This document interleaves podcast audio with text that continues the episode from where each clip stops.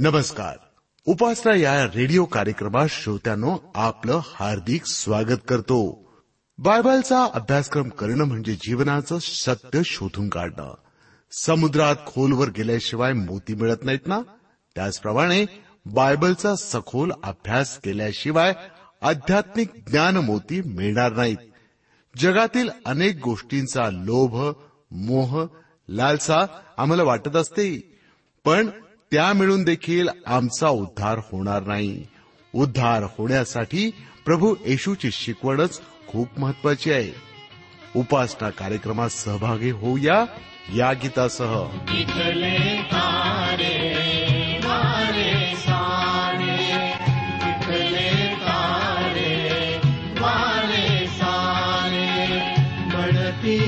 वारंवार वारंवार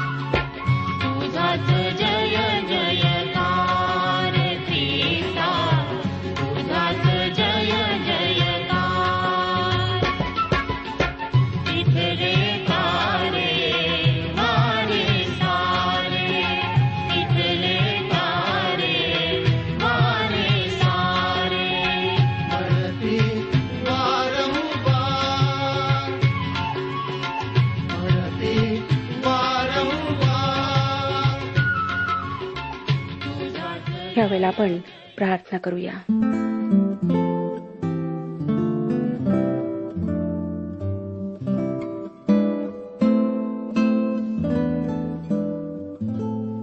पवित्र पवित्र पवित्र परमेश्वर पिता तू जो आमचा तारणार आहेस आमचा निर्माण करत आहेस त्या तुझ्या समोर आम्ही स्वतःला नतमस्तक करीत आहोत. तुझ्याच कृपेने प्रभू आम्हाला सर्व काही प्राप्त झालेलं आहे. तू आम्हाला नाश होण्यापासून वाचवले आहे. आमची जी भयंकर पापे होती ती पापे तुझ्याच्याने पाहवली नाहीत. तू आमच्यावर कृपा केलीस. आपल्या एकुलत्या एक पुत्राला ह्या जगात तू आमच्याकरिता पाठवलेस. खरोखर प्रभू तुझी कृपा आनंद आहे. आज तू आमच्याशी बोल. आमच्या हृदयामध्ये तू कार्य कर. जे प्रभू तुझ्यापासून दूर आहेत भटकलेल्या अवस्थेमध्ये आहेत नाशाच्या मार्गावर आहेत त्यांना तू वापस परतीव. त्यांच्या जीवनात तू कार्य कर. जे आजारी आहेत बाबा त्यांना स्पर्श करून आरोग्य दे. विशेषतेने माझी तुझ्याजवळ नम्र प्रार्थना आहे. त्या लेकरांकरिता जे आज भयंकर अशा यातनांनी तळमळत आहेत ज्यांना कुठलीच आशा नाही. औषध उपचार नाही. त्यांच्यावर तू दया कर प्रभू. आपल्या सामर्थ्याने त्यांना आरोग्य पुरे. सर्व लहान थोर व्यक्तींना मी तुझ्या पवित्र हातात देत आहे आणि ही प्रार्थना तारणाऱ्या प्रभू यशू ख्रिस्ताच्या गोड आणि पवित्र नावात मागत आहे म्हणून तो ऐक. आमेन. श्रोत्यांनो पवित्र शास्त्रातील अत्यंत महत्त्वाचे असे जे पुस्तक आहे त्याचे म्हणजे गलतीकरास पत्र याचे आम्ही अध्ययन करीत आहोत. आम्ही आतापर्यंत विश्वासाद्वारे तारण या सिद्धांताचा या पुस्तकातून अभ्यास केला. आणि आता आम्ही त्यातील पाचव्या अध्यायाचा अभ्यास करीत आहोत.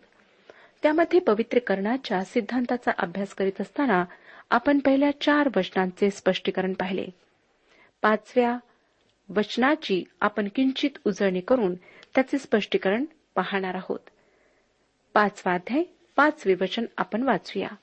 गलतीकरास पत्र पाचवा अध्याय आणि पाचवे वचन हे वचन आम्हाला सांगतं कारण आपण आत्म्याच्या द्वारा विश्वासाने नीतिमत्वाची आशा धरून वाट पाहत आहोत. या ठिकाणी नीतिमत्वाची आशा हा शब्द भविष्याच्या संदर्भात वापरण्यात आलेला आहे. आणि त्याचा अर्थ असा की आमच्या नीतिमत्वाची आशा प्रभू ख्रिस्त आहे. आम्हाला एकच आशा आहे व ती आशा म्हणजे प्रभू येशू ख्रिस्ताला आमचे नीतिमत्व असे करण्यात आले आहे. श्रोत्यानो पौलाने या पत्रामध्ये भविष्यवादाचा फारच तुरळक संदर्भ दिला. ही गोष्ट समजून घेता येईल अशी आहे. कारण त्याचा भर सुवार्ता व ख्रिस्ती जीवनावर होता. पवित्र शास्त्रातील पुस्तकांचा अभ्यास करीत असताना त्या पुस्तकाचा भर त्यातील महत्वाची कल्पना कोणती आहे ही गोष्ट समजून घेणे आवश्यक आहे. तसेच त्या काळामध्ये कोणत्या गोष्टी प्राथमिक महत्त्वाच्या होत्या हेही समजून घेणे आवश्यक आहे. असे न केल्यामुळे जसे मंडळीच्या वडिलांच्या भविष्यवादावरील विधानांचा संदर्भ दिल्याप्रमाणे चुकीचा अर्थ लावणे व गैरसमज करून घेणे होऊ शकते. पॉल पेत्र याकोब मत्ते मार्क आणि लूक हे भविष्यवादाचे तज्ज्ञ होते. परंतु पॉल या कल्तीकरांना फक्त म्हणत आहे की आम्ही आत्म्याच्याद्वारे विश्वासाने नीतिमत्वाची आशा धरून वाट पाहत आहोत. मला वाटतं पॉल असे ह्यासाठी म्हणाला की या जीवनात विश्वासणारे परिपूर्णता गाठू शकणार नाहीत. आणि आजचे सर्वात मोठे अपरिपूर्णत्व हे आहे की आपण परिपूर्ण आहोत असे समजणे. जे लोक स्वतःला परिपूर्ण समजतात ते आपल्यासारखेच अपरिपूर्ण आहेत पण त्यांना तसे वाटत नाही. पाचवा अध्याय आणि सहाव्या वचनात पॉल म्हणतो ख्रिस्त येशूमध्ये असलेल्यांचे सुनता होण्यात किंवा न होण्यात काही सामर्थ्य आहे असे नाही तर प्रीतीच्याद्वारे कार्य करणारा जो विश्वास त्याच्या सामर्थ्य आहे. कोणतीही कायद्याची यंत्रणा ख्रिस्ती जीवन निर्माण करू शकत नाही. त्यासाठी एक साधे सूत्र आहे प्रीतीच्याद्वारे कार्य करणारा विश्वास. गलतीकरासपत्र याचा अभ्यास करताना पुढे पावलाने दिलेली कार्यपद्धती आपण पाहू. परंतु आम्ही हे साधे सूत्र लक्षात ठेवायला हवे की प्रीतीच्याद्वारे कार्य करणारा विश्वास हे ते सूत्र आहे. ख्रिस्ती जीवन जगण्याचा हाच मार्ग आहे. विश्वास प्रीतीद्वारे कार्य करतो. प्रीती पवित्र आत्म्याचे फळ आहे. पाचव्या अध्यातील सातव्या वचनात पॉल काय म्हणतो ते पहा. तुम्ही चांगले धावत होता. मग सत्याला मान्य होऊ नये म्हणून तुम्हाला कोणी अडथळा केला? पॉल या गलतीकरांशी रागावून बोलत आहे. यहुदीवादी त्यांच्याकडे येईपर्यंत त्यांचे सर्व व्यवस्थित चालले होते. परंतु आता ते अडखळले होते. सत्य म्हणजे सुवार्ता आणि अर्थातच प्रभू येशू ख्रिस्ताचे व्यक्तित्व. यहुदीवादी या सत्याविषयी अडखळले होते. पॉल त्यांना आठव्या वचनात काय म्हणतो पहा? तुम्हाला पाचारण करणाऱ्याची ही बुद्धी नव्हे. श्रोत्यांनो हे अडखळण तुम्हाच ख्रिस्ताकडून नाही तर दुसरीकडून आलेले आहे. असे तो त्यांना म्हणत आहे. कृपया असे समजू नका की पॉलाचे हे सांगणे फक्त गलतीकरांसाठी होते तर ते तुमच्या व माझ्यासाठीही आहे. आम्ही आमच्या ख्रिस्तावरील विश्वासाबाबत अडखोला आहोत की काय याची आम्ही वेळोवेळी पारख करायला हवी. आणि ती पारख आम्ही शास्त्रलेख शोधूनच करायला हवी. नाहीतर खोट्या शिक्षणाच्या मधुर बोलण्याला आम्ही सहज फसू शकतो.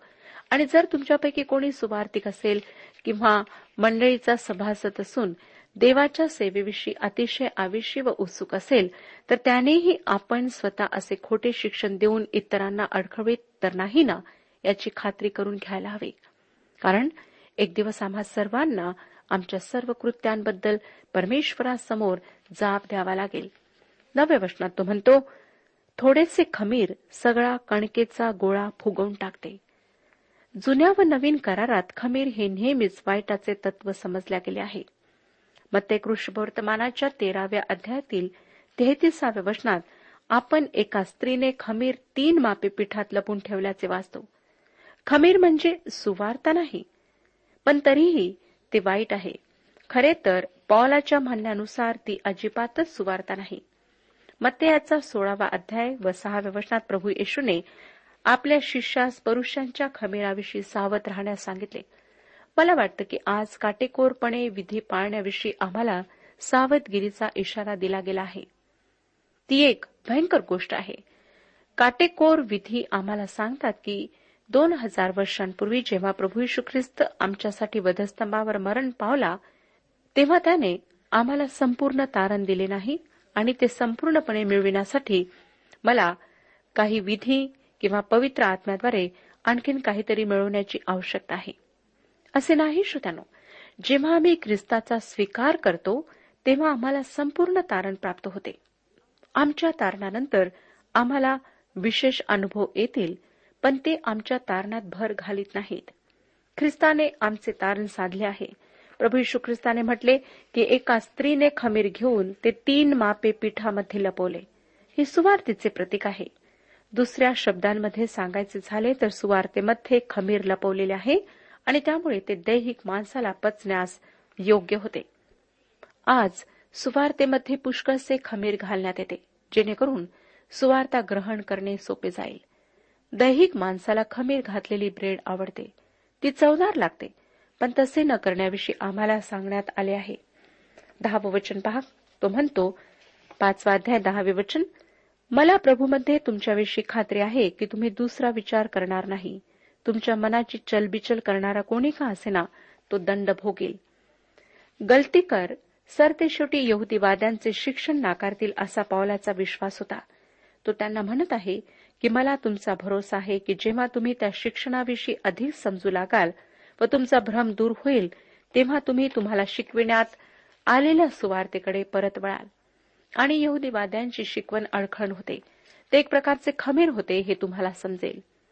पॉल त्यांना असेही म्हणतो तुम्हाला घोटाळ्यात पाडणारा कोणीही असो तो दंड भोगेल. श्रोत्यानो आमचे वागणे आमची शिकवण इतरांना अडकविणारे आहे की काय याची पारख करून घेणे फार फार आवश्यक आहे. कारण मार्कृष वर्तमानाचा नववा अध्याय आणि बेचाळीसाव्या वचनामध्ये प्रभू येशू ख्रिस्ताने अशांना गंभीर सूचना दिलेली आहे.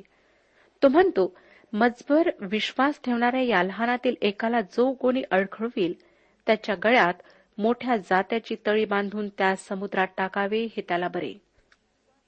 जेव्हा आपण सुवार्ता सांगताना ख्रिस्ती जीवन जगत असल्याचा दावा करीत असताना आपले बोलणे वागणे आपल्या वृत्तीविषयी सावध असा. तुमच्यामुळे कोणी अडखविले जाऊ नये. पॉल पुन्हा एकवार या लोकांना यहुदीवादाविरुद्ध आपला मुद्दा ठासून सांगत आहे. तो अकराव्या प्रश्नात म्हणतो बंधुजन हो मी अजून सुनतेचा उपदेश करीत असलो तर अद्याप माझा छळ का होत आहे. तसे असते तर वधस्तंभाचे अडखळ नाहीसे झाले आहे. श्रोत्यानो हे वचन महत्त्वाचे आहे. पावलाने त्यांना विचारले आहे की जर मी सुनतेचा उपदेश करतो तर माझा छळ का होतो. सुवार्तेमध्ये काही भर घातल्याने सुवार्ता स्वीकारण्यासाठी सोपी बनते. दैहिक माणसाला सुवार्ता स्वीकारता येत नाही. काही लोक सुवार्ता प्रसारामुळे शत्रू बनतात. पॉल या गलतीकारांना विचारत आहे की जर मी सुवार्तेमध्ये काही भर घालत असलो तर माझा छळ का होतो? किंवा दुसऱ्या शब्दांमध्ये सांगायचे झाले तर मी सुवार्ता सांगतो शुद्ध सुवार्ता सांगतो म्हणून माझा छळ होतो असे त्याला म्हणावयाचे आहे. पुढे तो म्हणतो अशाने वधस्तंभाचे अडखळ नाहीसे झाले आहे. खरे तर मानवाला ज्या गोष्टींचा गर्व वाटतो त्या गर्वाला येशूचा वधस्तंभ बाधा पोहोचवितो. येशूचे वधस्तंभावरील अर्पण मानवाच्या नैतिकतेला धक्का पोहोचविते कारण ते मानवाला जाणीव करून देते की त्याच्या कार्याने तो नीतिमान ठरू शकत नाही. तसेच ते मानवी तत्वज्ञानाला धक्का पोहोचविणारे आहे. कारण ते मानवाच्या विचारशक्तीला नव्हे तर विश्वासाला साथ घालते. मानवाच्या संस्कृतीला ते धक्का पोहोचविणारे आहे. कारण त्याची सत्ये लहान बालकांना साध्या लोकांना प्रगट केली जातात. मानवाच्या जातीविषयक जाणीवेला ख्रिस्ताचे वधस्तंभावरील मरण धक्का पोचविते कारण परमेश्वर दीन व नम्र लोकांची निवड करतो. ते मानवाच्या इच्छेला धक्का पोचविणारे आहे कारण ते विनाशर्त शरणागतीची मागणी करते. मानवाच्या अस्मितेला ते धक्का पोचविते कारण मानवी हृदयाचा अति पातकीपणा ते दाखवून देते. ते मानवाला धक्का देणारे आहे कारण त्याचा नवीन जन्म व्हायला पाहिजे असे ते सांगते. त्या एका रात्री निकदेम नावाच्या पुरुषाला जो स्वतः धार्मिक होता त्याला तुझा नव्याने जन्म व्हायला पाहिजे असे ऐकणे अपमानकारक होते. म्हणूनच अनेक उपदेशक जे नवीन जन्माविषयी उपदेश करतात ते आपल्या मंडळीशी वैरभाव जोडल्याप्रमाणे होतात. काही सभासदांना नवीन जन्म नको असतो. आपण आहोत तसे चांगले आहोत असे त्यांना वाटते. सुवार्ता त्यांच्याकरिता अपमानास्पद असते. वधस्तंभ त्यांच्यासाठी अडखळ नसतो. ते मोठे करण्याची आम्हाला गरज आहे असे मला वाटत नाही. एका पवित्र शास्त्र अध्ययनाच्या महाविद्यालयात एक प्राध्यापक आपल्या विद्यार्थ्यांना एक फार सुज्ञतेची गोष्ट सांगत ते म्हणत तरुण सद्गृहस्थ हो सुवार्तेची तीव्रता कमी करू नका. ती बदलू नका कारण त्यामध्ये वधस्तंभाचा अपमान आहे. ते तुम्ही ओळखायला पाहिजे. ते अडखळ मोठे करू नका. कधीकधी सुवार्ता सांगत असताना आम्ही ती आक्रमक प्रवृत्तीने सांगतो. त्याविषयी परमेश्वर आम्हाला क्षमा करो. बऱ्याचदा सुवार्ता सांगत असताना आयुष्याच्या पोटी आम्ही वाटेल ते बोलून लोकांना अधिक दुखावतो. जेव्हा महाविद्यालयातील तरुण मुले व मुली नवीन जन्माचा अनुभव घेतात तेव्हा ख्रिस्ताविषयीच्या आयुष्याने ते फार उत्साही बनतात व इतरांना सुवार्ता सांगताना ते त्यांच्याकडे तुच्छतेने पाहून व सुवार्तेची तीव्रता अकारण वाढवून सुवार्ता सांगतात. पण असे केल्याने लोक ख्रिस्ताकडे आकर्षित होण्याऐवजी त्याच्यापासून दूर जाण्याची शक्यता असते. तसेच या नवीन जन्म पावलेल्यांच्या जीवनात पवित्रीकरणाची नुकतीच सुरुवात झाल्याने त्यांचे जीवन सुवार्तेशी हवे तसे सुसंगत नसते. श्रोतानो सुवार्तेचा प्रभाव वाढविण्यासाठी कशाचीही भर घालण्याची आवश्यकता नाही. एका मंडळीत एका नवीन जन्म झालेल्या अधिकारावर असलेल्या व्यक्तीने स्वार्थतेमुळे एका कुटुंबाशी वैर निर्माण करून घेतले. त्याला त्याच्या पाळकांनी सांगितले आम्ही लोकांशी वैर निर्माण कराव्याचे नाही. जर कशामुळे त्यांच्याशी वैर निर्माण व्हायचेच असेल तर तुम्ही किंवा मी. आपल्यामुळे नाही तर जी सुवार्ता मी गाजवतो तिने होऊ दे. फॉल पुढे गलतीकारासपत्र पाचवाध्याय आणि बाराव्या वचनात म्हणतो तुमच्या ठाई अस्थिरता उत्पन्न करणारे स्वतःला छेदून घेतील तर बरे होईल. पौलाचा या अडखण आणणाऱ्या यहुदीवाद्यांविषयीचा राग या वचनातून दिसून येतो. आपण मागेच येशू ख्रिस्ताचे या अडखळण आणणाऱ्यांविषयीचे वचन ऐकले.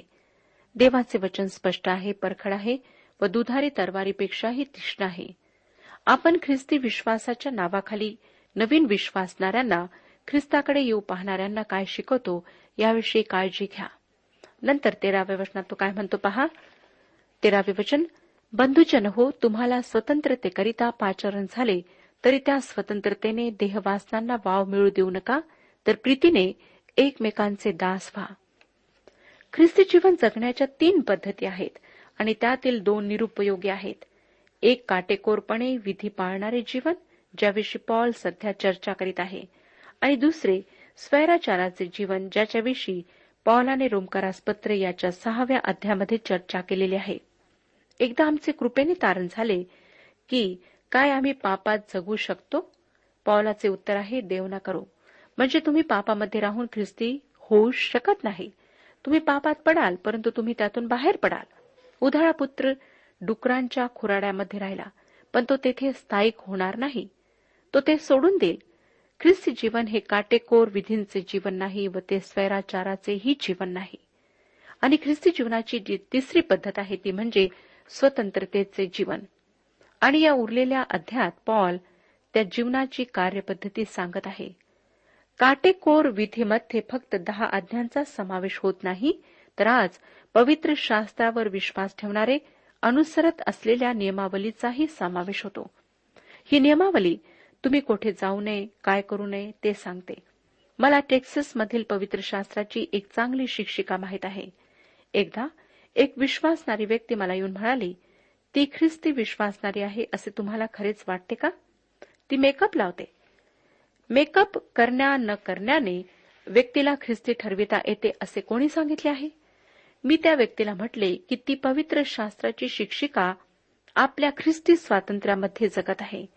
ती कदाचित जास्त पावडर लावत असेल पण ते तिच्या वयामुळे असू शकते. प्रामाणिकपणे सांगायचे झाले तर मला नाही वाटत की पावडरमुळे किंवा इतर काही गोष्टी लावल्यामुळे तिच्या सौंदर्यात काही फरक पडतो. पण तिला ख्रिस्तामध्ये स्वातंत्र्य आहे. तुम्ही मांस खाता किंवा खात नाही यावरून परमेश्वराकडे तुमची शिफारस होत नाही. तुम्ही पावडर लावता किंवा लावित नाही याने तुमची देवाजवळ शिफारस होत नाही. तुम्ही प्रत्येक आज्ञा पाळाल परंतु तरीही तुम्ही ख्रिस्ती जीवन जगणारे नसाल असे पॉल म्हणत आहे. तुम्ही फक्त दहा आज्ञाच पाळू शकणार नाही तर दुसऱ्यांनी तुम्हाला घालून दिलेली नियमावलीही पाळू शकाल. आणि तरीही तुम्ही ख्रिस्ती जीवन जगणारे नसाल. काही स्वैराचारी लोक असेही आहेत की त्यांना जे योग्य वाटते ते ते करतात. आणि आपण ख्रिस्ती जीवन जगत आहोत असे त्यांना वाटते. हे लोक काटेकोरपणे विधी पाळणाऱ्यांसारखे टोकाची भूमिका घेणारे आहेत. परंतु या दोन्हींपैकी एकही ख्रिस्ती जीवन नाही. ते ख्रिस्तामधील स्वतंत्रतेचे जीवन आहे. पॉल म्हणतो की त्या स्वतंत्रतेने देहवासनांना वाव मिळू देऊ नका. कृपेची सुवार्ता विश्वासणाऱ्यांसाठी काय करते? नियमशास्त्र नव्हे तर कृपा आम्हाला अयोग्य ते करण्यापासून मुक्त करते व योग्य ते करण्याची परवानगी देते. कृपा आम्हाला पाप करण्याचे स्वातंत्र्य देत नाही तर ती आम्हाला पापापासून मुक्त करते. विश्वासणाऱ्याने देवाला संतुष्ट करण्याची इच्छा बाळगली पाहिजे. म्हणजे जसा दास किंवा गुलाम आपल्या मालकाला खुश करण्याचा प्रयत्न करतो तसे नाही तर मुलगा जसा आपल्या पित्याला संतुष्ट करीतो त्याप्रमाणे त्याने परमेश्वराला संतुष्ट करण्याची इच्छा बाळगली पाहिजे.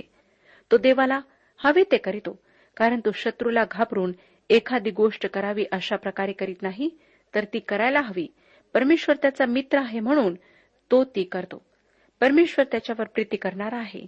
तो देवाची सेवा नियमशास्त्राच्या दबावामुळे करीत नाही तर त्याच्या अंतकरणात जे एक महान तत्व आहे जे ख्रिस्ताचे जीवन त्याच्यामध्ये आहे त्याकरिता तो देवाची सेवा करतो.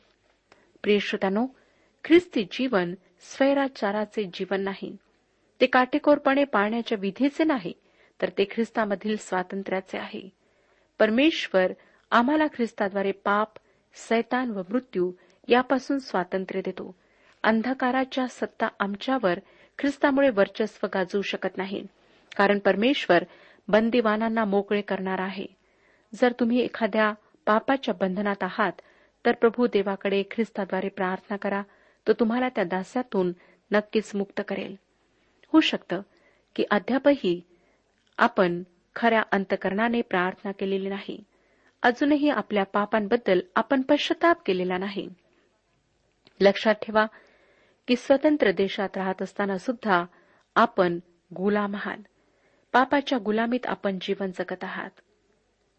लक्षात ठेवा श्रोतानो की पापाची जी बंधने आहेत ती बंधने तोडण्याकरिता फक्त येशू ख्रिस्त समर्थ आहे.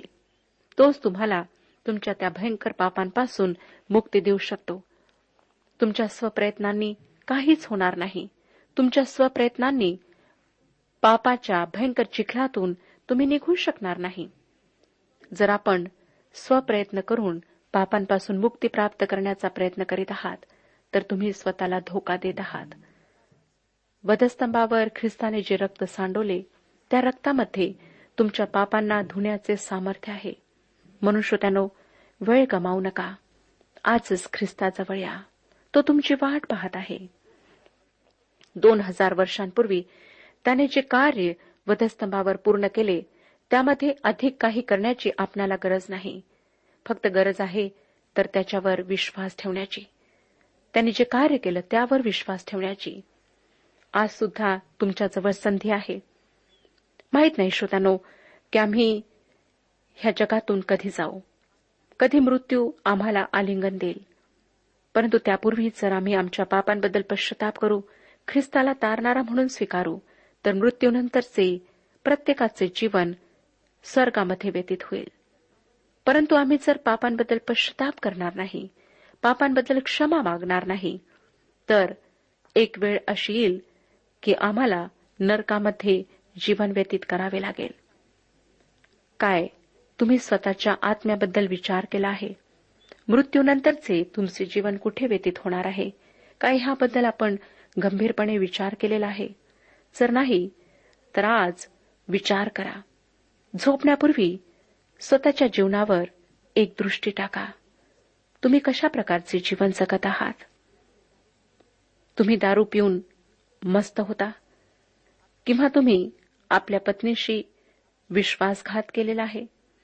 किंवा एखाद्या पत्नीने पतीशी विश्वासघात केला आहे? तुम्ही अनेक प्रकारच्या पापामध्ये व्यस्त असता. खोटे बोलता चोरी करता दुसऱ्यांना धोका देता दुसऱ्यांची निंदा करता. वाटेल त्या भयंकर गोष्टी आपण करीत आहात.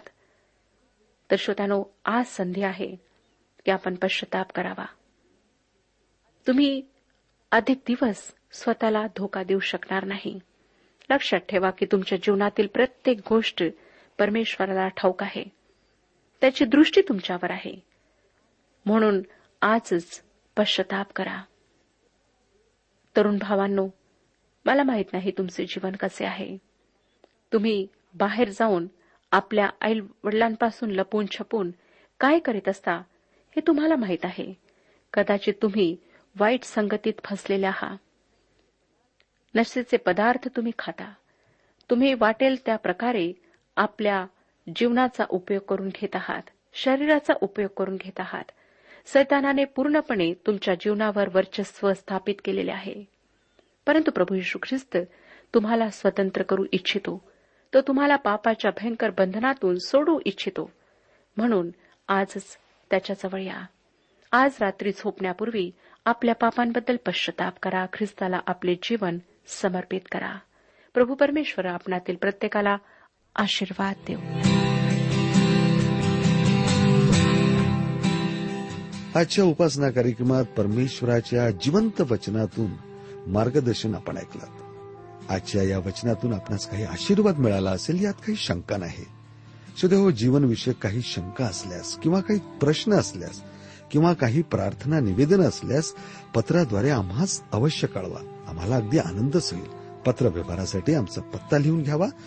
कार्यक्रम उपासना पोस्ट बॉक्स क्रमांक एक शून्य दोन बेजनबाग नागपूर पिनकोड क्रमांक चार चार शून्य शून्य शून्य चार. आमचा ईमेल ॲड्रेस आहे Marathi T T B at radio eight eight two dot com. Email address पुन्हा एकदा ऐका Marathi T T B at radio eight eight two dot com. बरं तर आता इथंच थांबूया कारण आपल्या कार्यक्रमाची वेळही संपत आलेली आहे. पुन्हा आपली भेट आपल्या पुढल्या कार्यक्रमात तोपर्यंत नमस्कार.